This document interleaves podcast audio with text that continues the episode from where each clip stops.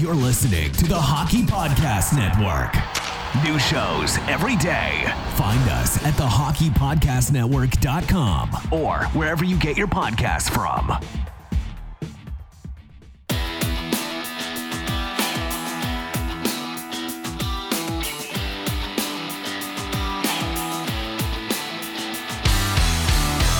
Welcome to your Canadiens Connection on Rocket Sports Radio. This premier hockey podcast featured at Canadiens Connection dot f m brings you the latest news, in-depth analysis, and expert commentary about the N H L's most storied franchise, the Montreal Canadiens, hosted by Rick Stevens and Michael Spinella. Our team of credentialed journalists provides behind-the-scenes insight on the Canadiens, designed to inform, entertain, and engage Habs fans around the globe. We are proud to be the trusted source for all things Habs for more than a decade. This is the Canadiens Connection Podcast.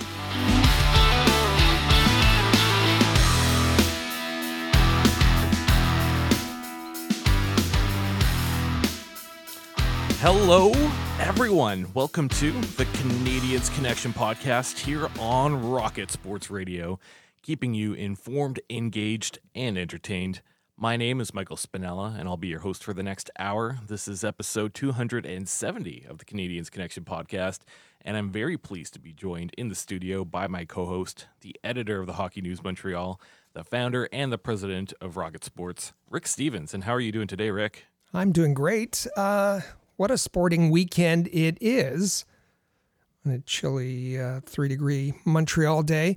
Uh, tomorrow, as we record this, it's Saturday. Tomorrow, Sunday, the November nineteenth, is a Grey Cup. Um, the Alouettes are in Hamilton to face the Blue Bombers for uh, the uh, Grey Cup. And uh, it's uh, if you're a fan of F one, it's a long-awaited race in Vegas on the The visual, visuals, a night race, and the Vegas Strip, the Sphere, uh, incredible. And, and, and the Montreal Canadiens are in Boston at the T D Garden to face uh, their long-rivaled uh, Bruins. So, um, incredible uh, sporting weekend. We're happy to be here to talk about the Canadiens.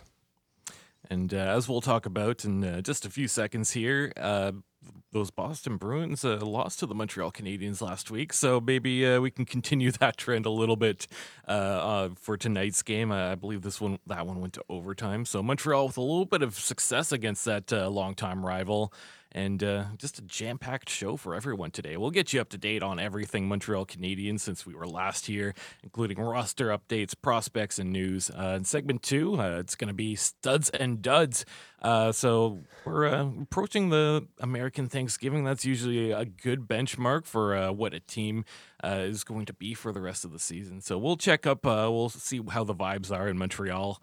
And then in our final segment, the third segment, it's the Have Your Say segment. And our Canadiens Connection question of the week is, who is your biggest stud and who is your biggest dud so far this season? We want to hear from you. And Rick, if people are interested in answering this, uh, just letting us know any of their thoughts, uh, what's the best way for them to do so?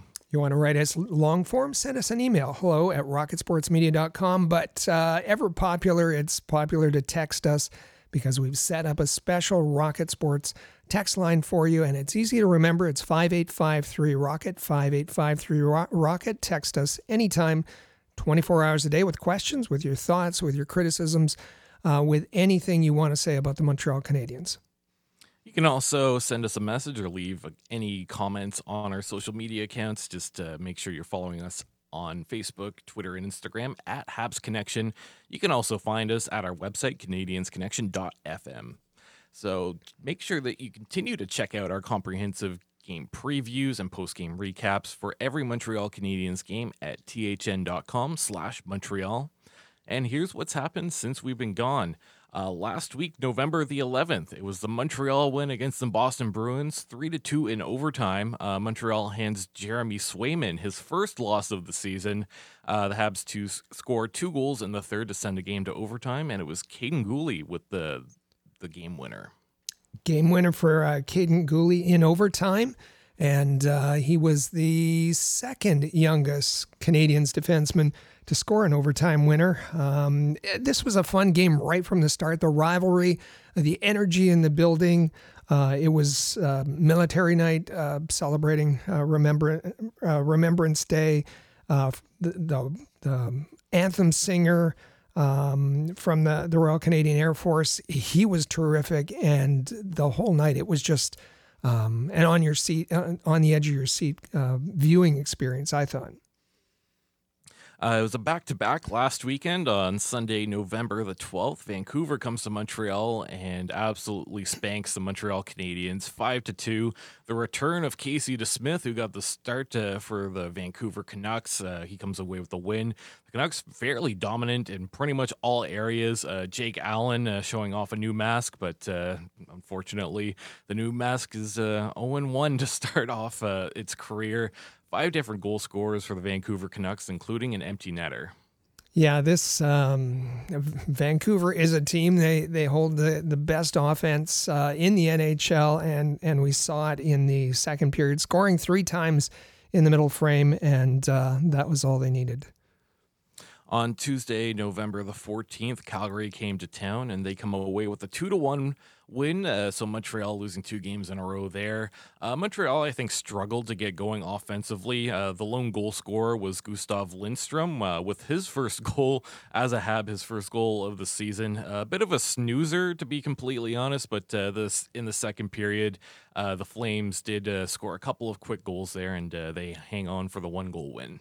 Yeah, where was the offense in this one for, for the Montreal Canadiens? Um, we appreciate that Uh, the power play has improved, but the five-on-five play that's geared around uh, an offensive system uh, just wasn't just, just wasn't clicking, uh, particularly uh, against Calgary.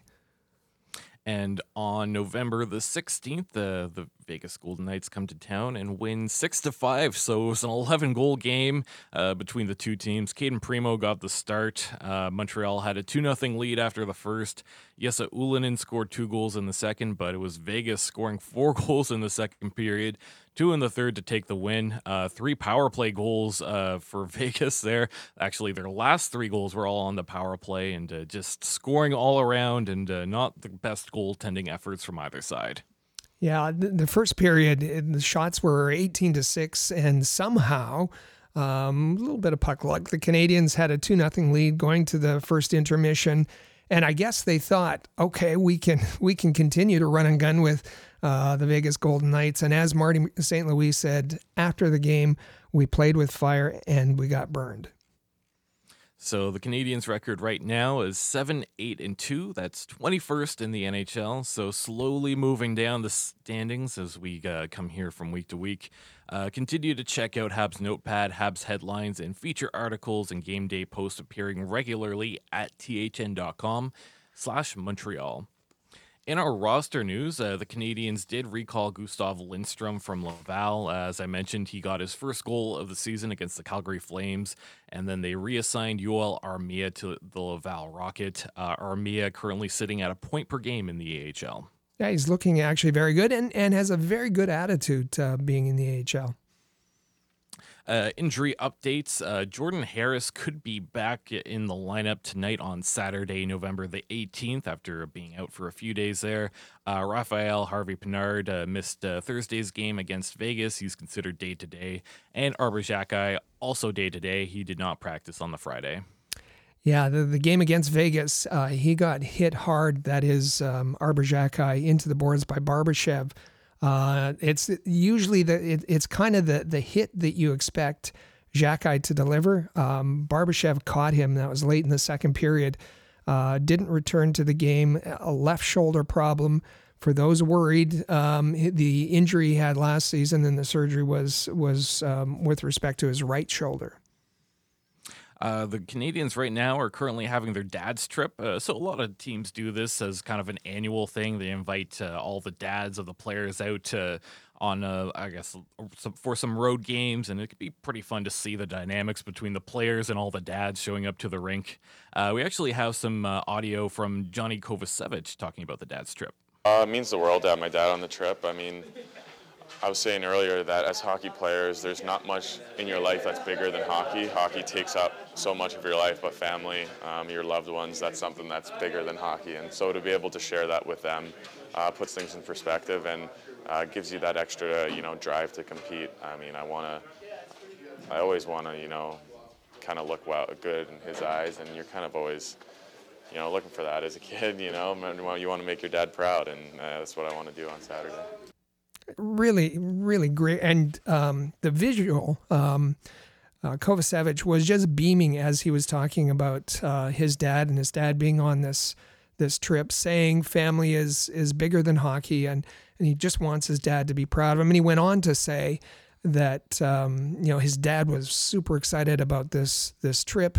Um, and it was kind of, he remembers, you know, uh, dad taking son to work. This is son taking Uh, dad to work sort of thing. So um, I think all the players are really excited about this trip. Absolutely. And now is a th- I think it's a good time to get to our Habs Prospect Report. It's time for the Rocket Report. The Rocket Sports Media team is your premier source for information about the Laval Rocket, the A H L affiliate of the Montreal Canadiens, as well as Habs prospects playing in the C H L, N C double A, and leagues around the world. Bookmark thn.com slash Montreal to follow our comprehensive coverage of Canadiens prospects. Each week, we like to start things off by highlighting a Montreal Canadiens prospect, and this week we're going to shine the spotlight on Evgeny Volokhin, uh, the twenty twenty-three fifth-round pick by Montreal. He's a goaltender, and he's having a really great start to his uh, M H L season. In fifteen games, he's nine two and three, currently sporting a nine thirty-seven save percentage and a one fifty-seven goals against average. So really great numbers from this goaltender. Yeah, and uh, to add to that, um, playing for um, uh, Mamonti Ugri, um, he uh, he has two shutouts, and, and his last game was a twenty-seven save shutout. Uh, in a four nothing win. Uh, he's playing in the M- MHL, that's the uh, Russian Junior League, uh, same league he played in, in last year. Uh, remember, the Canadiens drafted three goaltenders. Uh, this was the third goaltender uh, that they selected. And obviously, um, this was, uh, you know, someone that was, was uh, a little unheard of, and uh Um, that the Canadiens were able to to have eyes on on this goaltender and uh, uh, make uh, the selection. Um, and and you know this uh, the goaltenders typically take a lot longer uh, than than anyone else, and and um, uh, particularly when you find a goaltender um, you know that's uh, a little bit hidden. Um, and uh, full credit to Vinny Riondo, who um, is a bit of a pro scout, amateur scout, but but uh, uh, unearths these uh, goaltending prospects, and uh, he saw something he liked uh, in Volokhin, and, and we're going to keep an eye on him as well. Absolutely.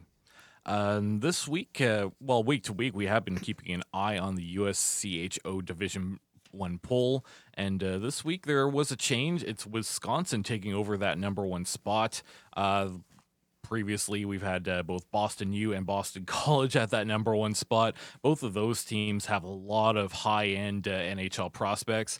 Looking at Wisconsin, I don't see as many, at least as many first-round picks, so it's uh, nice to see that uh, a team like Wisconsin would take over that number one spot.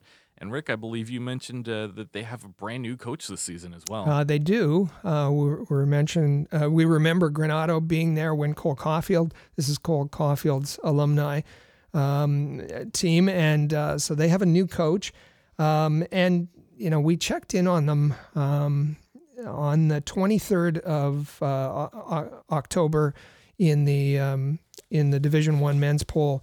Uh, that they were sitting at fourteenth, um, and at that time they had a five and one record, and we kind of said, keep an eye on this. Well, they've made the leap in just a couple of weeks uh, to take over the number one spot, uh, which is, um, uh, you know, again, we'll keep an eye on all the teams, but um, see where, where they end up. Uh, for comparison, if you want to look at the O H L, the, the power rankings are out. And the Kitchener Rangers uh, have taken over uh, the number one spot. Uh, they've been on a roll, big offensive team, Uh, and again, you have a brand new coach there in Jussi Ahokkas. He's got them uh, absolutely rolling right now. Yeah, for sure. Uh, continuing along with the N C double A, Boston University defenseman Lane Hudson re- reached an N C double A mi- milestone. And uh, Rick, what did he achieve? sixty points um, in his career in uh, the N C double A. He's played forty-nine N C double A games and uh, reached the sixty-nine point mark, so better than a point a game pace. Um, he also, uh, this season, leads all N C double A players uh, with his ice time, twenty-eight minutes and thirty-six seconds average per game. Uh, that's absolutely incredible. Absolutely. Uh, moving up north of the border and taking a look at the Laval Rocket, they had a pretty good week by their standards, I'd say. Uh, going back to last weekend on the twelfth, uh, they had a couple of games in Manitoba. The first one on the twelfth, Laval won six to two. The next one on the thirteenth, they won five to two. And a few days off in between before they came back home and hosted the Belleville Senators, and they won six to four.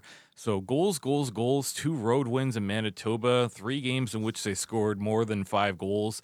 And I think the most exciting one was the game against Belleville, where they erased a four nothing deficit and came back to win six to four. So pretty impressive from that standpoint. But unfortunately, last night on uh, Friday, November the seventeenth, their win streak comes to an end uh, against Lehigh Valley. Uh, Laval scores two power play goals in the third, but uh, just was not over was not enough to overcome uh, the Phantoms. The um, Laval Rocket are all offense all the time, and um, I, part of the credit I think has to go to the hockey development folks, uh, in particular Scott Pellerin, who suggested to J F Uhl that he put uh, Sean Farrell with uh, Joshua Waugh, uh, put them together on a pair, and they've been on a tear. Uh, I think Joshua Waugh has uh, six game, six points in his last four games. Sean Farrell has seven points in his last four games. Logan Mailloux has been great, uh, six points in the last six games. Um, and uh, this is a, an odd statistic, but it kind of explains the way Laval's been playing. Uh, goals for in the A H L, they are first, tied for first with with fifty-two uh, goals scored. Uh, top of the league in uh, tied uh, at the top of the league for offense. Uh, goals against, absolute worst in the league with sixty goals given up. So they only play in one end of the ice, and that's uh, that's tough on the Laval goaltenders. Laval's record currently five eight one oh. That's a point three nine three points percentage and twenty-eighth in the A H L, so they move up in the standings ever so slightly. Mm-hmm. Coming up this week, Laval has three games. Starting on November the eighteenth, uh, they're going to go to Utica, and then they travel uh, south of the border to Rochester for games on the twenty-second and the twenty-fourth. Uh, if we want to continue along with uh, Montreal Canadiens uh, affiliated teams in the E C H L, the Trois-Rivières Lions continue to have uh, some success. Uh, they although they did have one loss uh, in the past week, but let's go back to November the twelfth. Uh, Trois-Rivières beat Adirondack to uh, three to two, and then on the seventeenth uh, they lose to Maine Four to two. Uh, Trois-Rivières' record is still uh, pretty good. It's uh, nine two zero and zero. That's uh, first in the North Division. And a uh, little note here: uh, Mathieu Boucher, uh, one of their, uh, I think, one of their better forwards, someone that uh, put up twelve points in eight games, has received a P T O from the Belleville Senators of the A H L. So they'll uh, be missing him, unfortunately. Well, but that's what they're there for, right, is to develop uh, prospects, and they're doing a very good job. Um, every week uh, at thn.com slash Montreal, you find out about the Montreal Canadiens, you find out, out about the Laval Rocket, but also Trois-Rivières. And uh, Chris G does a Lions Notepad, comes out every Monday. Uh, if you want to follow them, catch up on all the news, uh, head to um, the hockey news, thn.com slash Montreal. And uh, a little bit of an update in the Quebec Major Junior Hockey League. We put out an article this past week, as we do manage uh, the English language coverage of the Q M J H L for uh, the hockey news.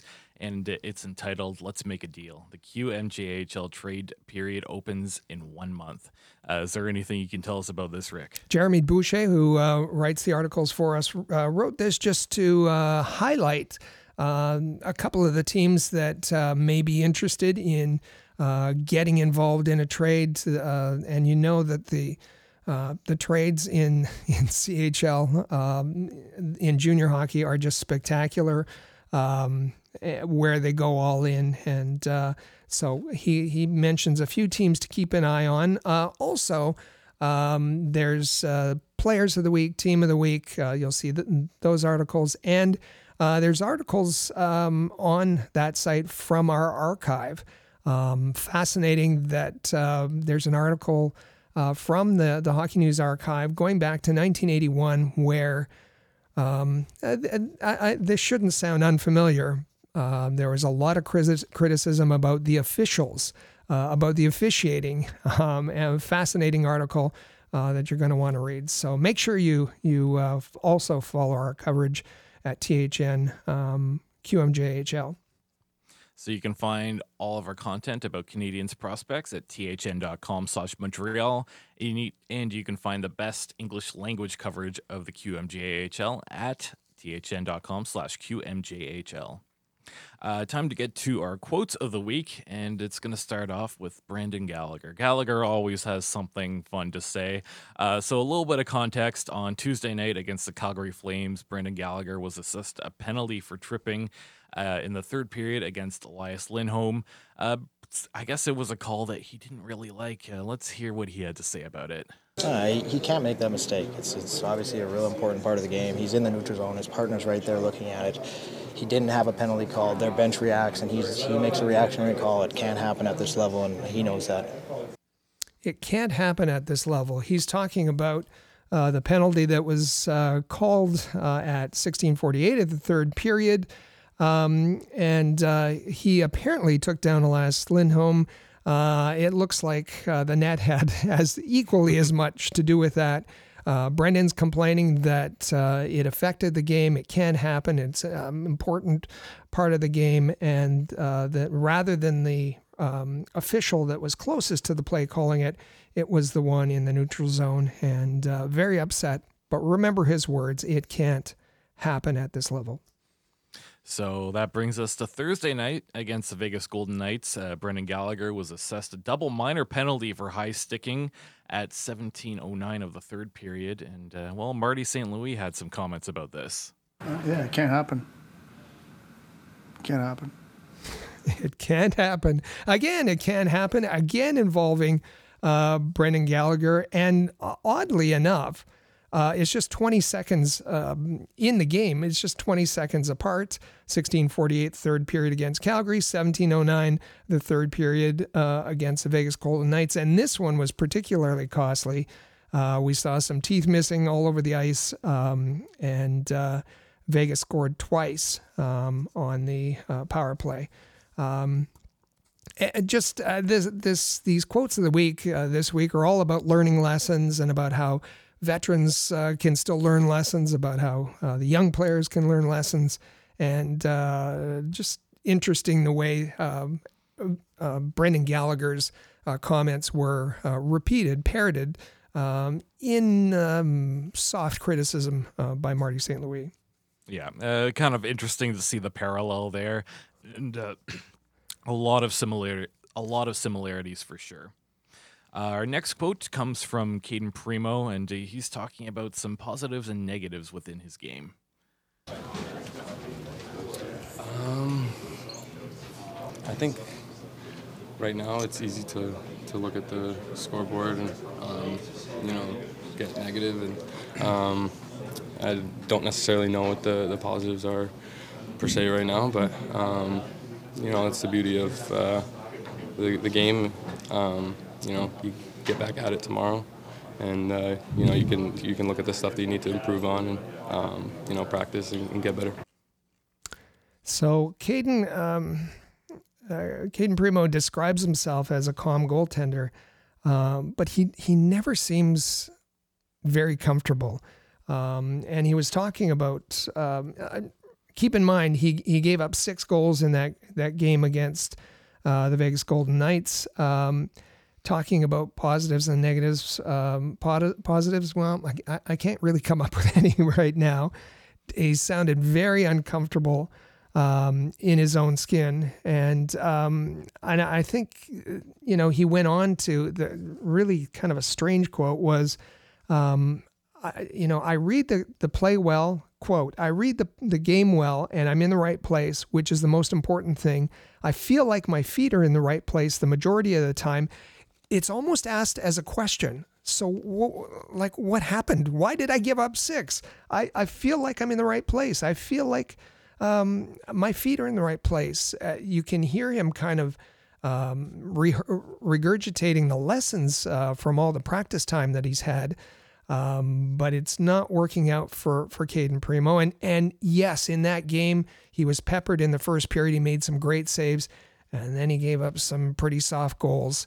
Um, he's, he's struggling. And I think part of it is he just doesn't, he just doesn't seem comfortable. And our final quote uh, for this week comes from Jakub Dobes, who's uh, just one underneath Cayden Primeau. He's been uh, playing with the Laval Rocket all season, and he's uh, playing against playing for a team that gives up a lot of high-end scoring chances, uh, some of the most in the American Hockey League. And, uh, well, how is he dealing with it? I mean, that's better. Like, I'm in the minors. Uh, I like it. We talk with Marco about it every day. Like, that's what you want as a goalie, right? You want to get better. And you want to win games like that. That's just how you will accomplish what I want, and that's the N H L. I'll rather have five breakaways, you know, and get scored on twice, three times, than have ten shots on the net and didn't get any better. You know, I'm trying to get to the N H L, and every hard situation, it's, you know, going to make me mentally and just technically better. And I feel like I'm just loving the challenge. I think it's fun. Uh, you know.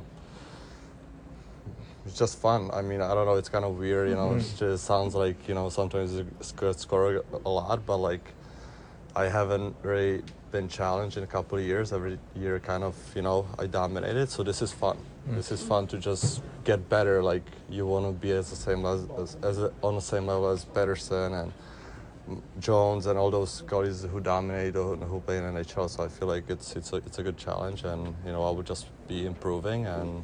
I'm, I'm feeling already way better than, you know, the first five games.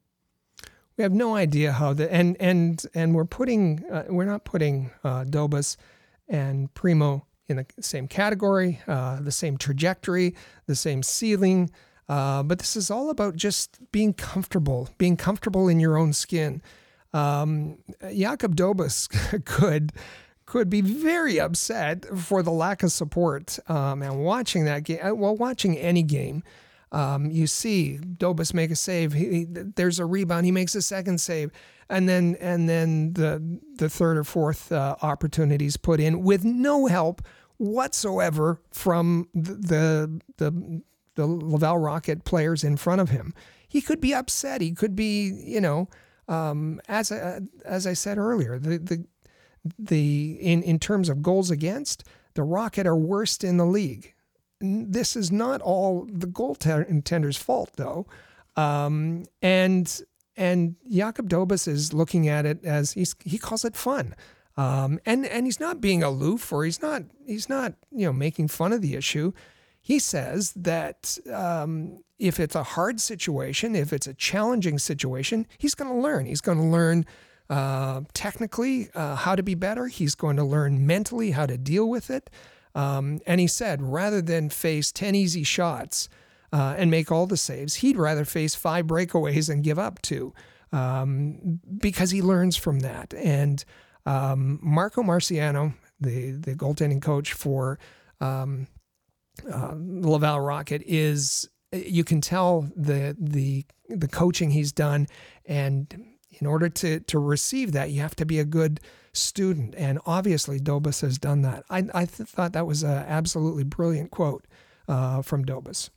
Yeah, I love the attitude from him and saying that it's fun as well. You know, enjoying your time in the A H L, and uh, him mentioning, too, that it is underlying goal to get to the N H L. So I love all of that from Jakub Dobes. Such a great attitude for our goaltender. Yeah, absolutely. And he went on. There was an incident in, in the game, uh, if you're watching the Laval game on Friday night. Uh, he went behind the, the net to to uh, play the puck. Uh, the Lehigh Valley forward came in and clipped him. And maybe he was a little bit overzealous and it, it exaggerated the way he went down. He spun and he, he fell. Um, and his teammates came to his rescue. And there was... Um, th- there was fisticuffs, there was there was a lot going on. And, and Dobes said after the game, I really liked that my teammates stuck up for me.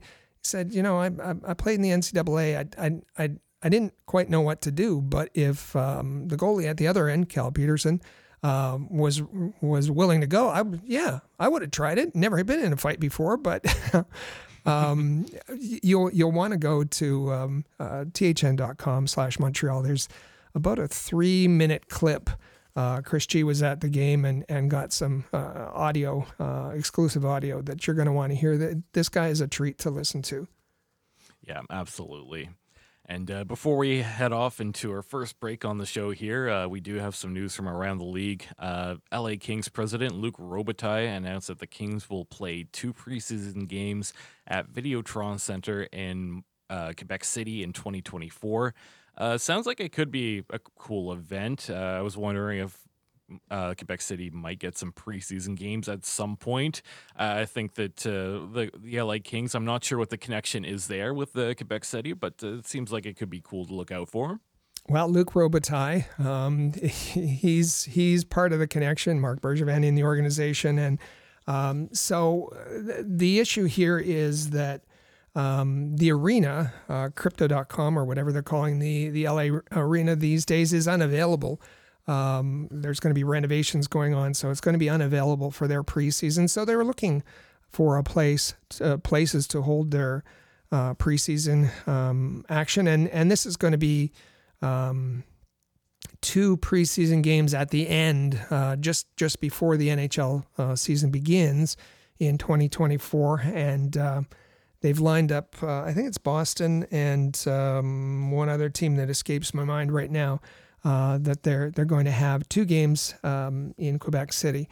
Um, Quebec City, uh, the Videotron Center has hosted um, N H L preseason games in the past. Uh, Montreal Canadiens have have been there. I've been at the games. Uh, I think the last one was maybe twenty seventeen or thereabouts. Um, they're not. Videotron Center is built obviously as a Um, an N H L caliber arena. I think the, the capacity is n- close to eighteen thousand.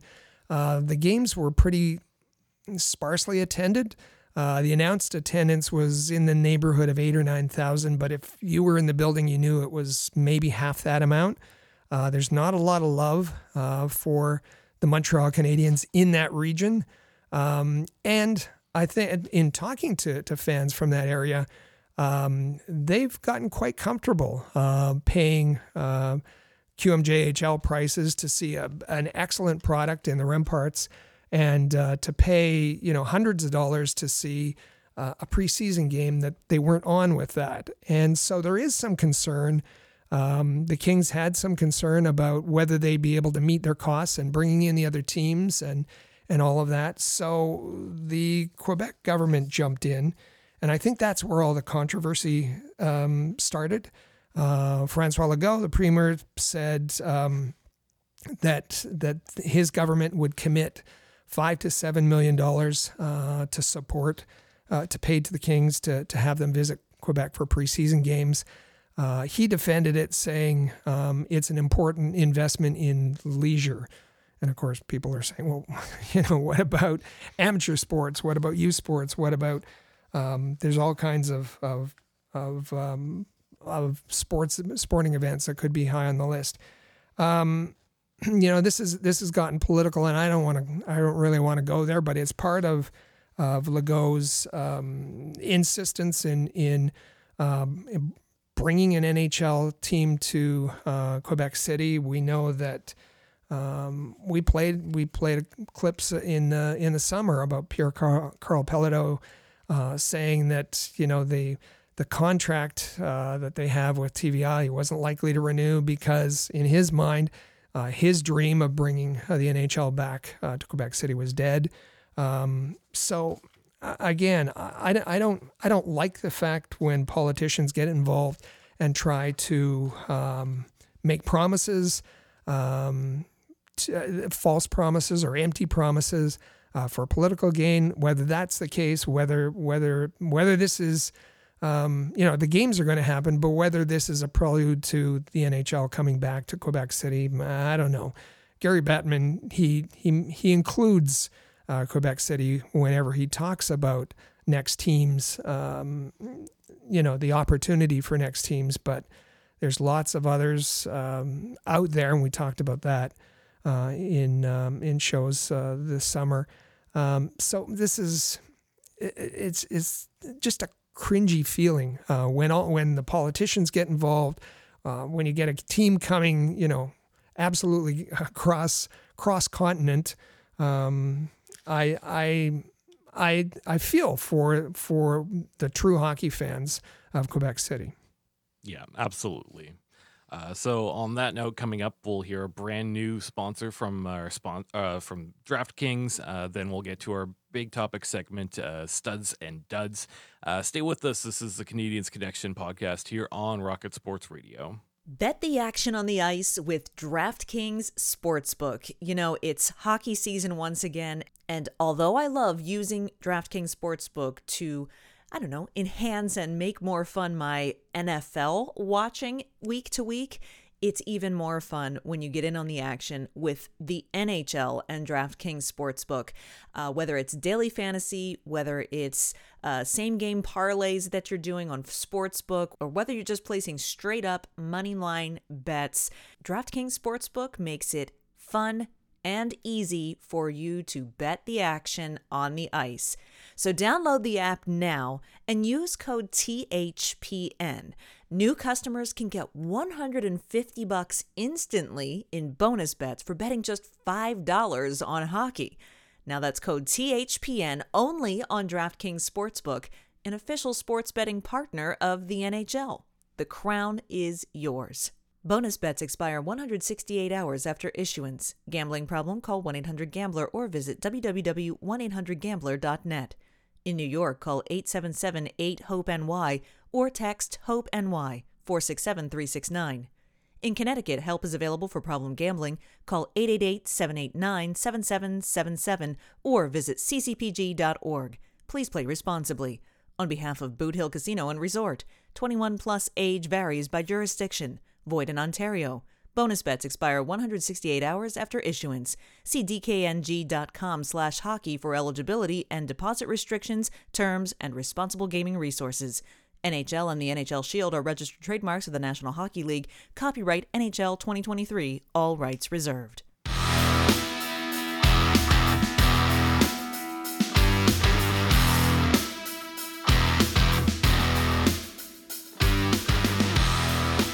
Welcome back to the Canadiens Connection podcast here on Rocket Sports Radio.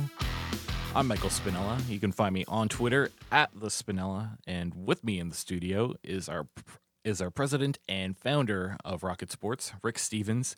You can follow him on Twitter at Rocket Sports, and please make sure that you're also following this podcast, the Canadiens Connection, at Habs Connection on Twitter, Facebook, and Instagram. We also have a website you can check out, canadiens connection dot f m. And just a little reminder here to make sure you hit that subscribe button uh, on the Canadiens Connection podcast in the player or on your favorite podcast app. And uh, welcome to Studs versus Duds, Rick. Uh, it's kind of, I guess, kind of like a proper measuring point for this team coming up pretty soon as we approach the American Thanksgiving. Uh, that's pretty, I, I guess they consider that a landmark for projecting playoff status for N H L teams. It's also a good uh, milestone to make for evaluating players. I think within the Montreal Canadiens organization, there's maybe some mixed feelings as to where the team is at right now. And uh, at this point, I, I do feel like we have seen them at their best and their worst and at their most in between, to be completely honest. No, it's a great point. And um, I know uh, just a few weeks ago, uh, we were asking, uh, have your expectations, have your projections changed about the Montreal Canadiens? Now, we were warning that uh, the Canadiens had a pretty favorable schedule uh, to start and that they may uh, come out of the gate Um, a little bit hotter than than you might expect. They benefited uh, from some um, overtime um, games and and and uh, got some points there. And and um, so I think fans were were pretty excited about October. Um, kind of come back to earth uh, since then, and and it just seemed um, yes, the the American Thanksgiving um, is is uh, the point in the season where you can kind of project, um, not with one hundred percent certainty, but with with good certainty about where the team might end up. Um, but as you're approaching, you know, it's the the quarter point in, in the season, um, it can also be indicative of, of how how players are going as well. Um, so we just thought we would spend some time um, taking this vibe check and, and um, you know, at this point in the season, who's doing well, who isn't. Yeah. So uh, we made a list of some players and some other things. We'll go through, uh, kind of present some pros and cons for each, and then we'll uh, decide if uh, it's a stud or a dud, and uh, maybe give a little bit of an explanation. We'll also go back and forth. That way I know you, Rick, are not copying all my answers along the way. I, w- I want to make sure that's uh, not going to happen. And, can't uh, see start- your, no, you're, you're, you no. got your answers twi- tight to your vest there, so um, can't see them. And, and yeah, we're going to, as... as uh, you know, a, a prosecutor would present uh, one side, and then uh, as a de- defense counsel would present the other side, and then make our decisions on uh, stud or dud. So starting off, uh, I think this is actually my favorite of the crew, and uh, uh, the most interesting one to talk about, and that's Josh Anderson. Uh, so for the good stuff, well, currently he leads the league in penalties drawn. That's actually a great stat. I, I love to see that. Uh, the cons, zero goals in seventeen games, only two assists.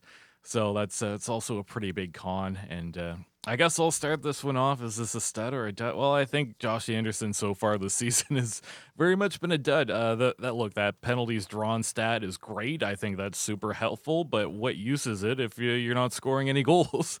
Uh, he needs to score, and I think it's kind of uh, it's a shame that we're seventeen games into the season and he only has two points. Being assists, and he has yet to score a goal. Uh, I think he's had ample opportunities within the top six to be able to generate some offense. He's been put on the top line, and he's generated basically nothing. Even the eye test, I, I've just not seen enough from Josh Anderson. So big dud goes to Josh Anderson. Yeah, if you zero in on some of these um, statistics, uh, penalties drawn is terrific. Um, so then the Canadiens go on the power play. And where are the power play goals for Josh Anderson? Uh, there's no goals on the power play or otherwise for, for Anderson.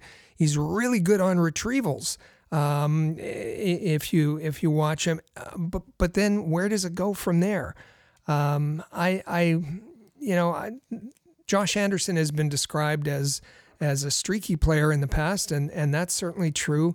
Uh, but this is this is a pretty hefty uh, streak that he's in right now, um, and yet the coach keeps going back to him. Now, is that because of wanting to showcase him, um, because he would be uh, an asset that you'd want to move by the trade deadline? Well, let's hope that that um, uh, that uh, Ken Hughes is is willing to to move him. Uh, but he's not going to be moved if if these are, you know, nobody's going to be fooled by um, the the retrieval stats or the penalties drawn stats.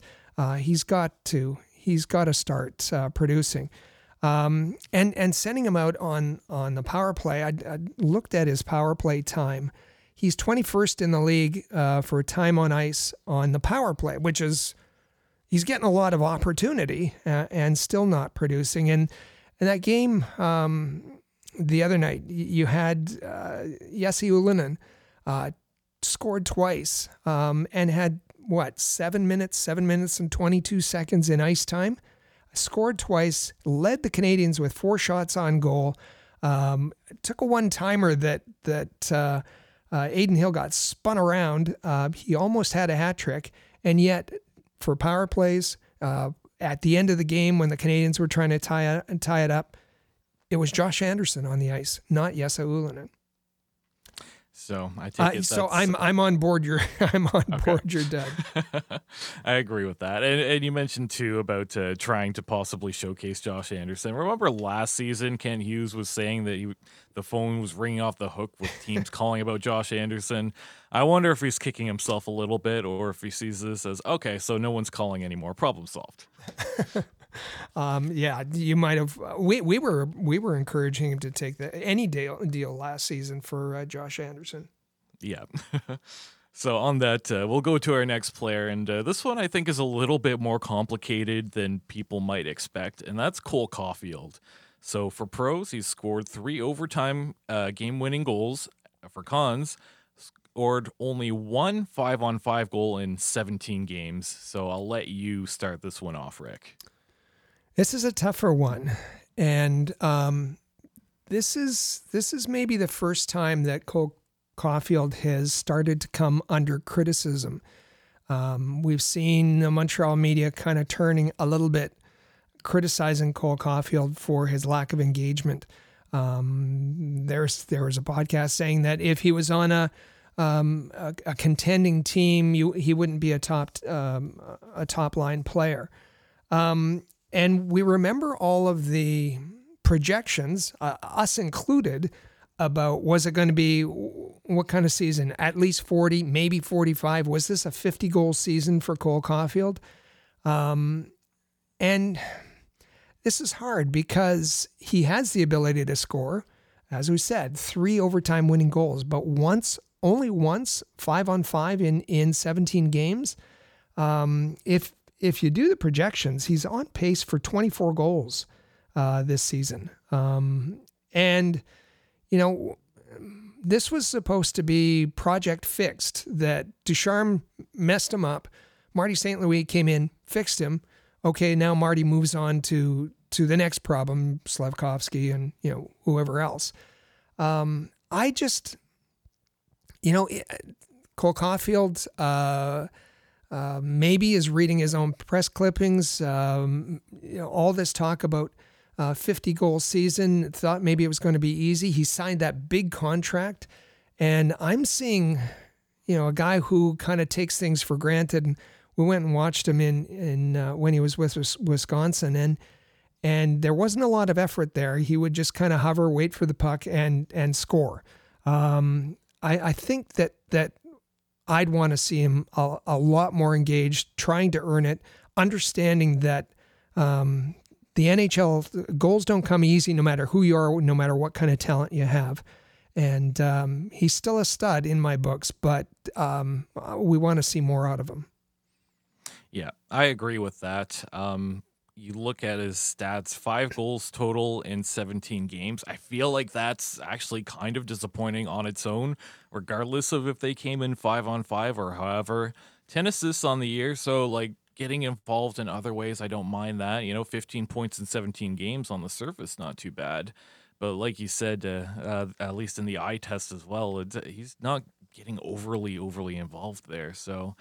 What do you uh, call him, a stud or a dud so far? Yeah, I, I said he's still a, a stud, but but just not um, I, that that uh, you know that I got one hand on on that uh, mantle to take to remove uh, if if this continues. He's got to he's got to uh, wake up and and uh, um, and start showing some effort. Yeah, I, I called him a soft stud. I think we're both uh, thinking yeah. along the same lines here. And uh, honestly, looking at all of his stats, I think it was a little bit surprising too. I think a lot of people just assumed that, you know, he's Cole Caulfield. Of course, he's going to score all sorts of goals, but uh, looking at it, and uh, five goals in seventeen, not great. And uh, you hope that he can maybe figure it out along the way. Yeah.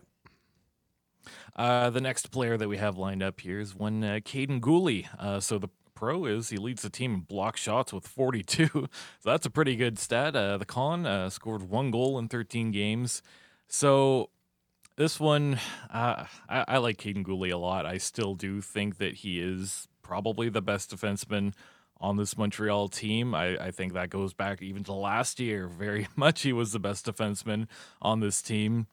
Uh, his defense is great. I think he's still looking to develop his offense a little bit. Um, he, he's not had a whole lot in that regard.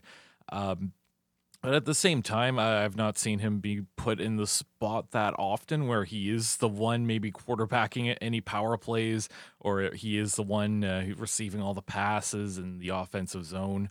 But I think I still have him as a stud. I, I like what he brings to this team. I think he's an anchor back there.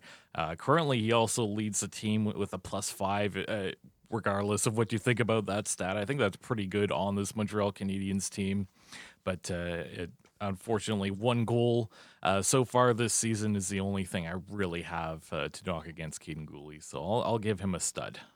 Yeah, I, I'll uh, I'll lead with uh, my conclusion, and that is that that Kaiden Guhle is a stud. I'm I'm not so much worried about his offense.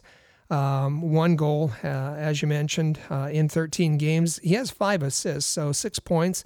Um, I think the the plus minus that you mentioned, a plus five, leading the team. Plus minus is is not good as an isolated stat, but as a comparable stat, it is valuable. And the fact that he leads the team uh, and is way ahead of of uh, many other defensemen, um, I, I think it's it's indicative of his play. Um, I just want to see him get opportunity. Um, you know, he's playing twenty minutes a night, uh, maybe uh, a little bit sheltered at this point, but I don't know if he still needs that. I'd like to to see his ice time go up. I'd like to see him uh, return to being paired with uh, Justin Barron, because I think they looked uh, really good together. Of course, Justin Barron was moved up to help out uh, on the top pairing. Um, he's a he's a solid stud uh, in my res- my estimation. Absolutely. Uh, keeping along with the theme of defensemen, uh, we have one Mike Matheson. Uh, our pro for Mike Matheson is he's recorded fourteen points in seventeen games. I'd say that's great for a defenseman. I guess he's the defenseman that has the most offensive capabilities. We see him quarterbacking that first power play unit as well. The con, and this is the stat you just talked about, minus eight. So that's second worst. Leads the team also in twenty-three giveaways. So that's, uh, yeah, some pretty lopsided stats on both sides. I'll let you take the lead on this one, Rick. Yeah, this one is is really tough um, because I think Mike Matheson is um, really good in his role, um, and and he's a good puck mover. Obviously, he can uh, chime in with offense. Uh, he's been absolutely terrible in his own zone, um, and and yeah, it's. The plus minus is one side of that, but the, the giveaways, the constant giveaways and turnovers, um, he blocks a lot of shots. I I think he's second to uh, to Kaiden Guhle in block shots, so that's good. Uh, but just has a hard time controlling the puck in his own end. Um, I think you know I talked about Kaiden Guhle um, and his ice time, just twenty minutes a game. Um, Mike Matheson is playing twenty, averaging twenty-five minutes a game. And remember, when he came from Pittsburgh, there he was uh, averaging about seventeen minutes a game. Uh, so I think he's he's uh, being put in situations that uh, are a little over his head. I don't think he's uh, a first-pairing defenseman. Uh, I think he could be a very valuable uh, second-pairing defenseman with a lot less uh, ice time. Yeah, I agree. I think with this one, it's really a debate of his shortcomings versus his successes. Do his shortcomings hurt more than his successes help? I think in this case, it might actually be the case. So I do have Mike Matheson as a dud. Uh, even based off of the eye test as well, I do feel like he struggles a little bit out there. Being on that first power play unit as well, I know in recent history the power play has improved. They found ways to score, but early in the season when the power play was atrocious, he was still the guy quarterbacking it. And I, I, if we're basing this off of uh, all the games up until now, I think uh, very much I, I would give Mike Matheson a, a big dud. Yeah, I, I'd agree with that. I want to see more from Mike Matheson in less time. How about that? Yeah, I think that makes sense. Uh, we uh, put three players together for uh, this next one, and uh, it's the big trio, Pearson, Monahan, and Gallagher. So the pro uh, scored fourteen goals within seventeen games, and to be honest, I actually thought they had a great start to the season as well. The con is in the last seven games, they have scored one goal and given up eight goals against. Uh, so uh, this one... I don't know. It, this one's tough. This is where I think we've seen the best of the best and maybe the worst of the worst of these guys. Uh, I think especially this week uh, with Gallagher and uh, showing off uh, that he's still quite an emotional guy. Uh, he came very close to getting himself into some trouble. Uh, we talked about that uh, penalty he took against the Calgary Flames, uh, Lindholm, where it was a tripping call, but it was more the net tripping up Lindholm as opposed to Gallagher. I think that he could have uh, ended up hurting the team even more just by mouthing off to the ref there. Uh, but let's not forget uh, Sean Monahan, uh, currently tied for the most goals on this team uh, with six goals. Uh, Monahan's been great so far. So right now I, I am giving them a stud, but I think this could change pretty, pretty soon. And uh, I think the stud is more to do with Monahan at this point, and maybe uh, Pearson and Gallagher dragging that down a little bit.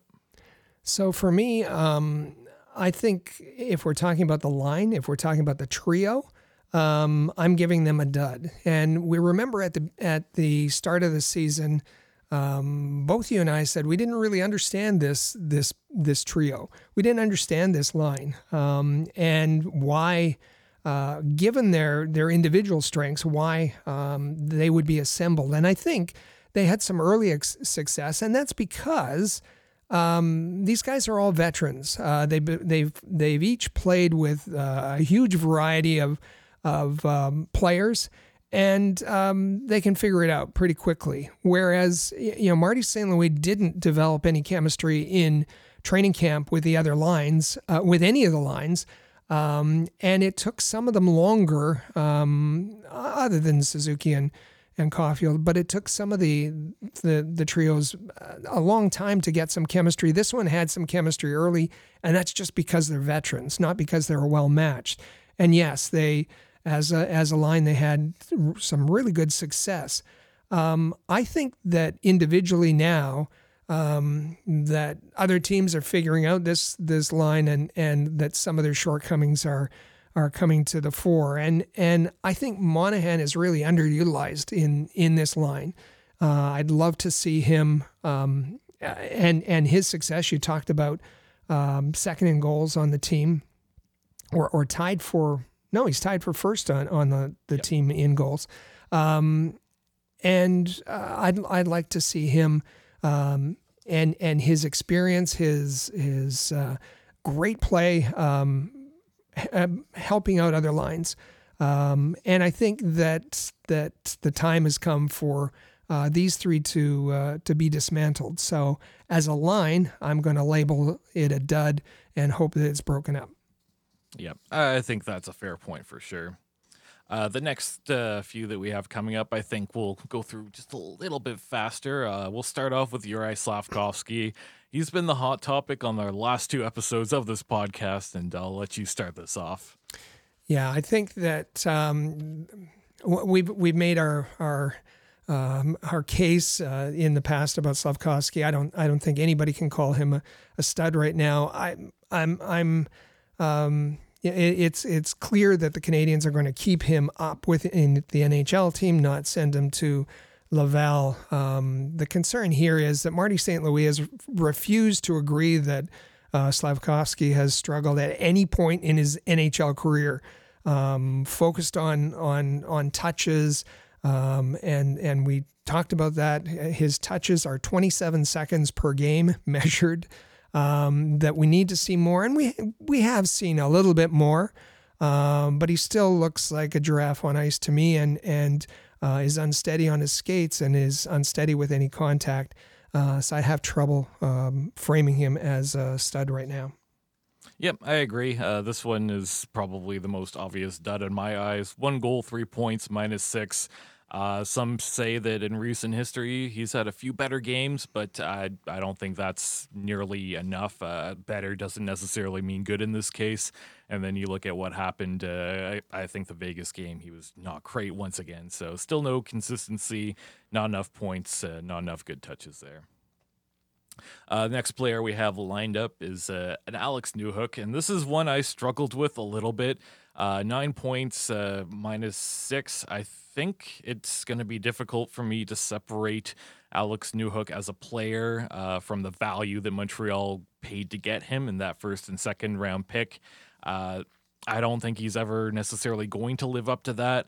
I'm going to give him a bit of a soft dud uh, just because I don't think he's been involved enough based on my eye test.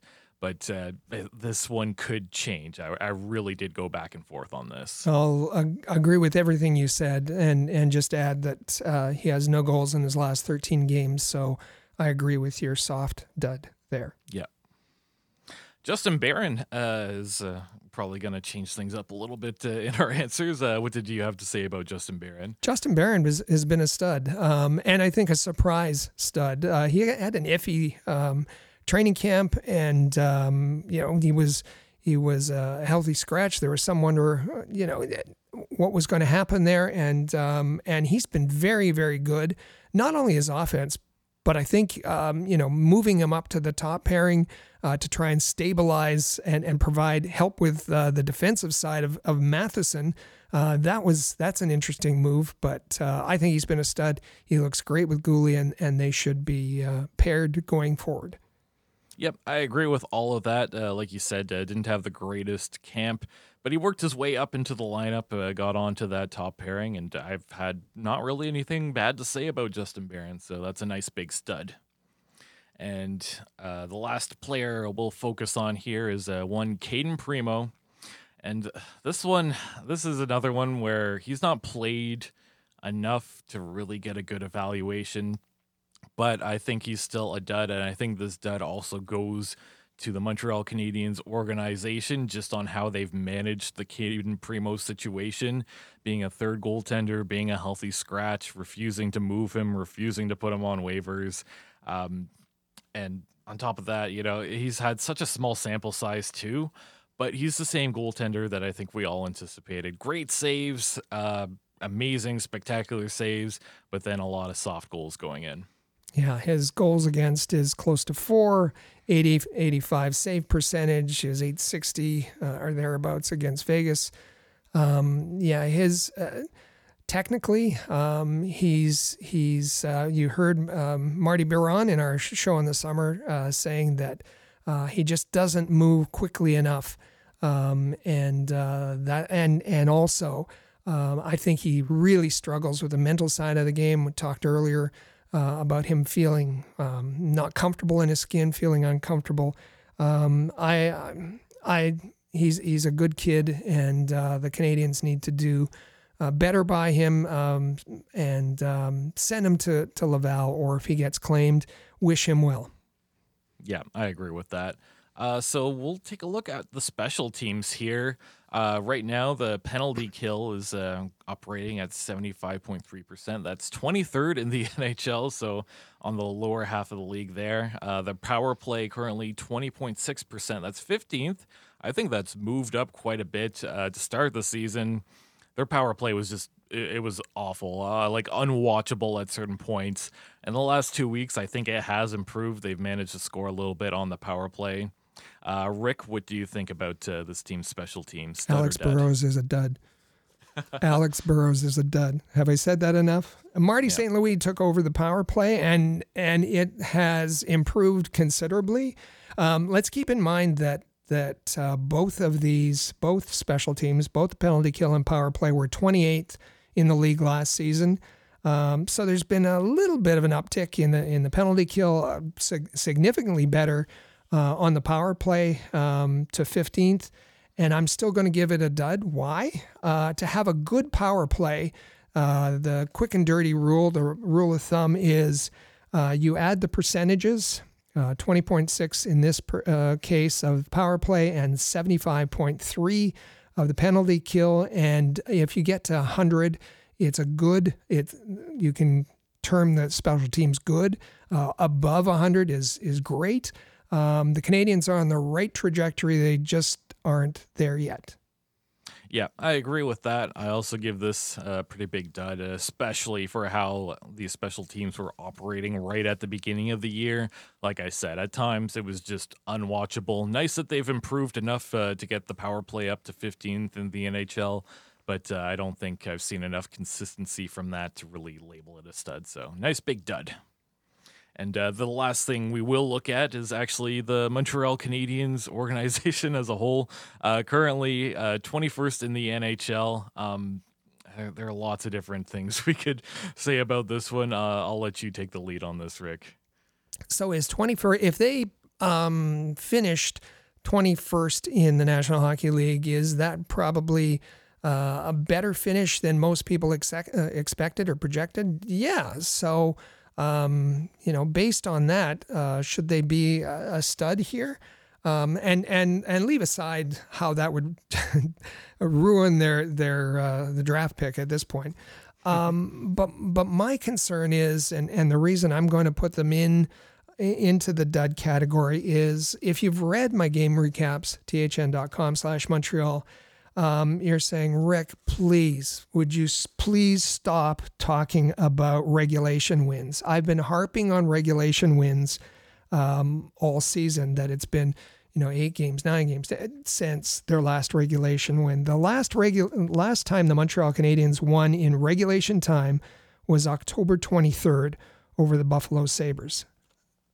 Yeah. Uh, twenty-third. That's, that's awful. That's a month ago, almost. Um, the only other regulation win this season was the second game, the second game of the season against Chicago, Bedard. Um, and, and that, that game being... Uh, notable for both Bedard being in Montreal and Kirby Doc's last game uh, this season. So they have two regulation wins um, this season in the N H L. That is that is worst. That's last. You know you know how bad um, you know people laughing at at other teams. Well, Anaheim for one. Um, they have more regulation wins than the Montreal Canadiens. Um, so they've they've lucked out. Uh, not lucked out. Maybe lucked out. Cole Caulfield, three overtime winners, um, and have have kind of boosted their um, their points, boosted their standing uh, because of that. But this is a concern. Uh, this is a real concern, um, and so I'm going to have to put them in the dud category overall, because I, I'm worried about um, what's going to happen um, as the games get tougher, as the schedule gets tougher. Yeah, I agree with that. I think some people still see like overtime and shootouts as a bit of a toss-up. Uh, I think just Montreal's been on the winning end of that uh, more than we expect a team to be able to do that. So I wouldn't be surprised if that started to level itself out as uh, the games went along here. And another thing, and I know this is a stat that uh, you like quite a bit there, Rick, it's uh, the goal differential.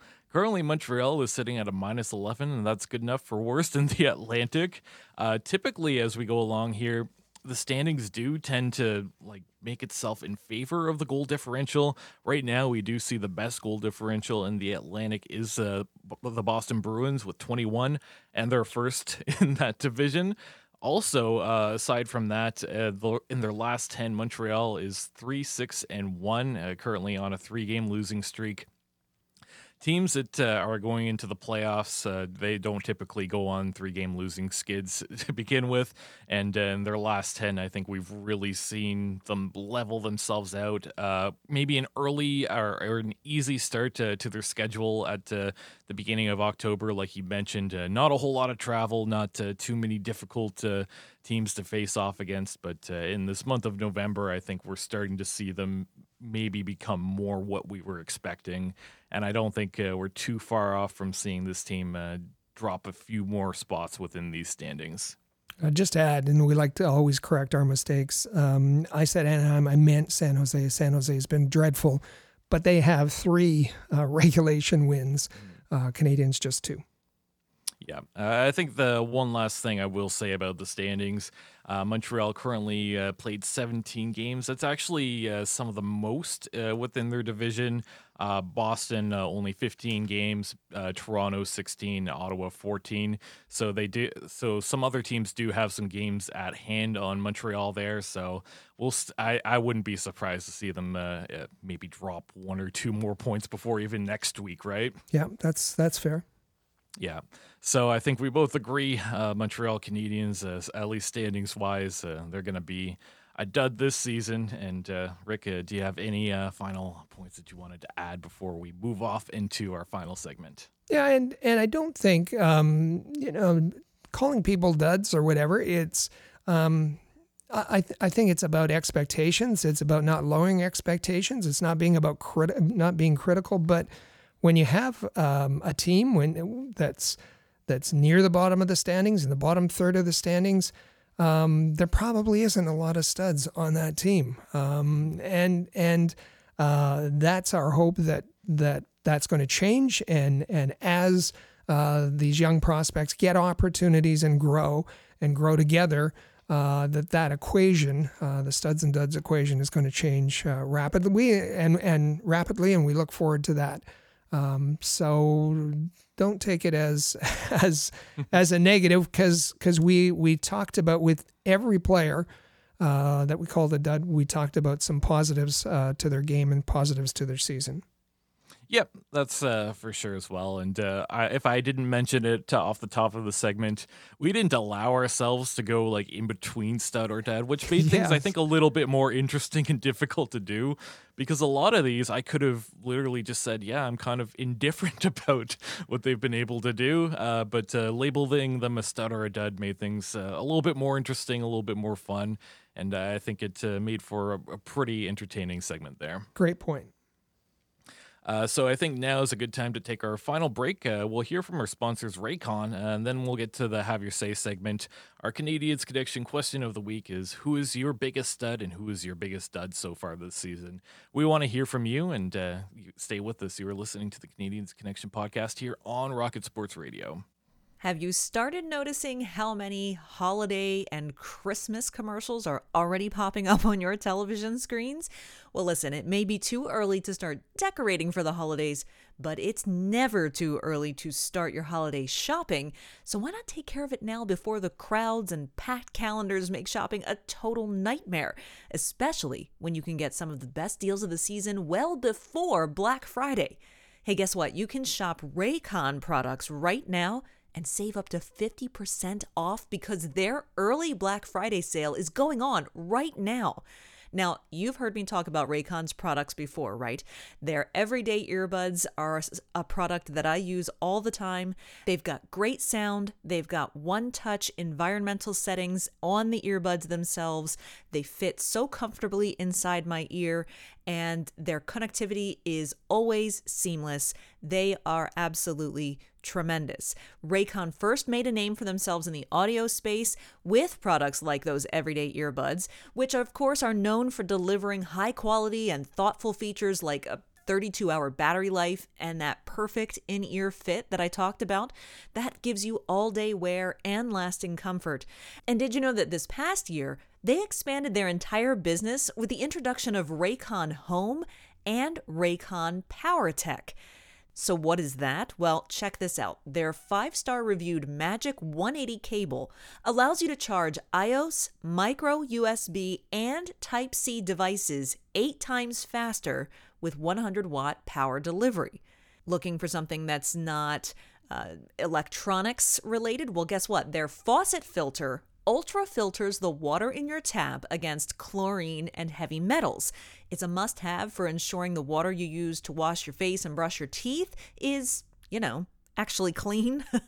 Raycon's known for delivering high-quality and thoughtful features at half the price of other premium tech brands, so it's no wonder their products have racked up tens of thousands of five-star reviews.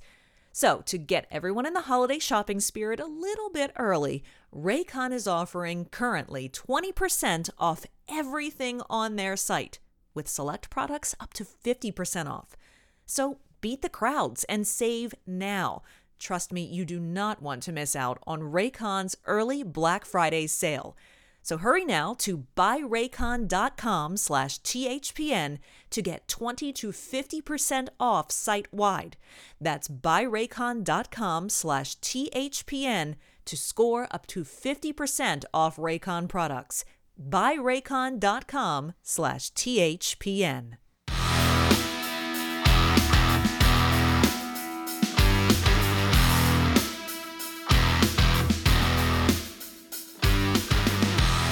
Welcome back to episode two hundred seventy of the Canadiens Connection podcast here on Rocket Sports Radio. Make sure you're following at Habs Connection on Twitter, Facebook, and Instagram, and you can check out the website canadiens connection dot f m. Also, feel free to text us anytime via the Rocket Sports text line at five eight five three rocket. That's five eight five three rocket.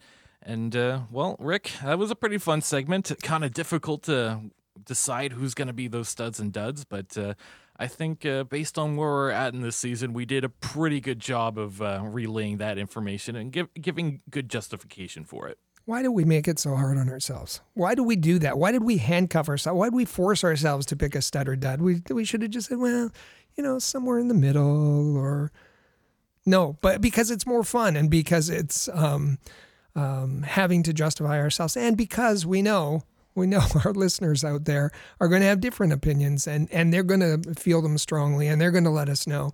And uh, we really enjoy that and enjoy hearing from everybody. Whether you agree with us, whether you disagree with us, um, but we're just glad that you listen. Yeah, like Jakub Dobes, uh, I like a good challenge. I have fun with that. That's right, exactly. So uh, here at Rocket Sports, uh, we have all sorts of Montreal Canadiens coverage, and you can get it all at one place. Just head over to thn.com slash Montreal, and you can find anything and everything you need to know about the Montreal Canadiens, from feature articles, game day. Uh, you can even find out about the prospects. Head over there, thn.com slash Montreal. But also, uh, we like to do a lot of different styles of content. Uh, we have a YouTube channel. Make sure you subscribe to it. Just search at All Habs, and you can pull that up. Throughout the week, Amy Johnson hosts the Habs Hockey Report show, uh, the latest episode entitled Kaiden Guhle, Blue Line Superstar in the Making. Uh, head over and check that one out. Amy Johnson is a wonderful host. She does a great job putting together this content, and she loves to hear from all her viewers too, so hit that subscribe button, leave a like, leave a comment, let her know your thoughts. Also, uh, if you like prospects, if you want to keep up to date with everything Laval Rocket, she uh, hosts the Rocket Hockey Report, the latest episode entitled Laval Rocket Liftoff. And why did Edmonton choose uh, a new coach uh, for the head for the Edmonton Oilers? Uh, head over there and check out that one as well. Also, you'll find in the feed uh, this podcast, the Canadiens Connection podcast. Uh, the last episode was entitled Which Development Path Works uh, Best for Habs Prospects. Uh, we like to put uh, this podcast on YouTube as well, so if you want to see either of our faces, uh, if you just prefer going on YouTube in general, head over there, just search at All Habs, and you can hit that subscribe button. That way you never miss any of our amazing content. Also, uh, just a little heads up uh, for those uh, who enjoy uh, being on YouTube, or if you haven't already, you might want to check this one out. We have a live stream coming up on uh, the T H P N uh, YouTube channel on November the twenty-ninth, uh, Montreal versus uh, the Columbus Blue Jackets. Myself uh, and our Rocket Sports Media contributor, Gustav, will be doing a live stream watch-along, so if you want to come hang out, get to know us, send us your questions, watch the game with us, uh, head over and look out for that. Uh, we'll be posting that on our social social medias, or you can just keep an eye out on the T H P N YouTube channel.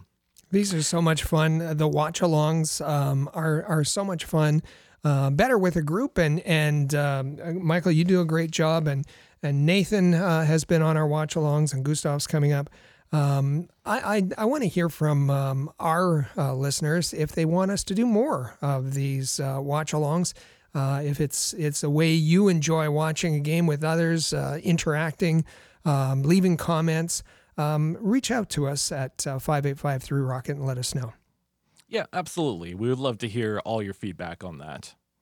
Also, uh, just uh, want to let you all know to make sure you subscribe to the premier Rocket Sports Radio podcast on your favorite podcasting app.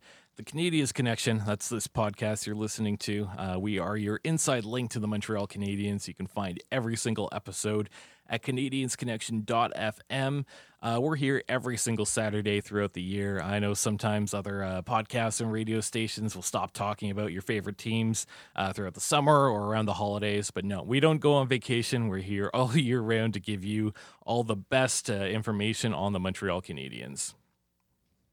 And uh, as we are in uh, mid-November, our Movember campaign is underway. Uh, if you are interested in uh, keeping up to date with everything we're doing, uh, our team name is just Rocket Sports. If you want to get involved uh, in any way, let us know. If you want to give us a donation, as uh, we do believe in this Movember initiative, raising money for men's mental health is, or men's health in general is something that we find uh, very important. So uh, even if you want to just see how my mustache is doing, I've been uh, providing a daily update. Uh, you'll see uh, all sorts of just incredible selfies on there as well. It's looking great. Uh, Movember dot com or Movember dot c a. Either one, search for Rocket Sports, and uh, you'll see Michael on there. Uh, I have a page. Uh, Amy has a page, uh, or or make a donation uh, to the team in general. Uh, we're happy to pass that on to the, the folks from Movember. Absolutely. And uh, now it's time to turn it over to our listeners. Our Canadiens Connection question of the week is, who is your biggest stud and who is your biggest stud so far this season? We want to make sure we hear from you. The Rocket Sports text line is five eight five three ROCKET. But if you have a little bit more to say, Rick, uh, I believe we have an email address they can reach out to us at. You can email us at hello at rocket sports media dot com. And uh, throughout the week, we get tons of texts, tweets, emails, uh, just all sorts of different ways that our listeners are reaching out to us. And uh, I believe uh, that we have some interesting reactions to last week. Well, uh, this is uh, a rather lengthy comment, and I'm just going to uh, try and slice and dice it as we go. This comes from uh, at Center Heiss uh, on uh, YouTube, um, and he says that he's on the Guhle train. Uh, ever since he was drafted, he's uh, my favorite young player, says Center Heiss. He's our number one D-man of the future, a great leader, great personality, um, and in his opinion, uh, would have been a better choice for captain. Um, his only concern is uh, Guhle's health. Uh, he goes on to say that um, that that the he's concerned about the forwards, in particular about the size of the forwards. Uh, and also that it's kind of a, a, a mediocre talent level, and that has to improve, and that the um, that there has to be some elite talent added. And he said, and we better start drafting bigger, talented wiggers, or we're going to be in trouble. Uh, there's only four players in Laval and juniors combined uh, in our forward group that has a chance with the Habs. In his opinion, Heineman, uh, Joshua Waugh, Machar, and Owen Beck, and they're not that big. Average. The rest are just too small. Sad that they're talented, but size will be the uh, problem in the forward group in the future. Keep up the good work. So appreciate that message, and uh, we look forward to continuing to receive all sorts of great uh, texts, comments, tweets, uh, messages. Any way you want to reach out to us, uh, we love hearing from all of our listeners. Uh, so coming up this week, it's uh, going to be pretty busy and all over the place. Uh, we'll start with tonight, November the eighteenth. Uh, Montreal's visiting Boston, and we're going to see a Jake Allen in net for Montreal. A couple days off in between, and uh, Montreal heads out to Anaheim on November the twenty-second. That's a ten p.m. start. Uh, so if you're not willing to stay up late enough, head over to T H N dot com slash Montreal. We'll give you the full recap uh, over there if you missed it. Uh, the twenty-third, that's uh, a happy uh, Thanksgiving to all of our nice uh, listeners and friends south of the border in the U S Uh, and, uh, of course, the very next day on uh, November the twenty-fourth, uh, Montreal visits San Jose for a three thirty p.m. start. So uh, though those of us who are working or shopping that day, once again, head over to T H N dot com slash Montreal for all of your uh, game updates. And uh, you can follow us on social media too, Rick, uh, at Rocket Sports. Uh, you'll be giving uh, the live tweets, I believe, for this game, right? Absolutely. Uh, you can follow us on Twitter or X, uh, on Facebook. Um, and uh, we'll be, with these odd starts this week, Uh, the Black Friday start in in a matinee game um, and a very late game on, on Tuesday night. So that's going to be a wrap for us today. Thank you all for listening. Make sure you hit that subscribe button for the Canadiens Connection in the player or on any of your favorite podcasting apps. Also share it on social media if you like what you heard today. Uh, enjoy the week, uh, and we'll be back here next Saturday, uh, November the twenty-fifth, for another great episode. Thank you all for listening to the Canadiens Connection podcast here on Rocket Sports Radio. Click subscribe so you never miss an episode of Canadiens Connection. Follow us on Twitter, Facebook, and Instagram at Rocket Sports.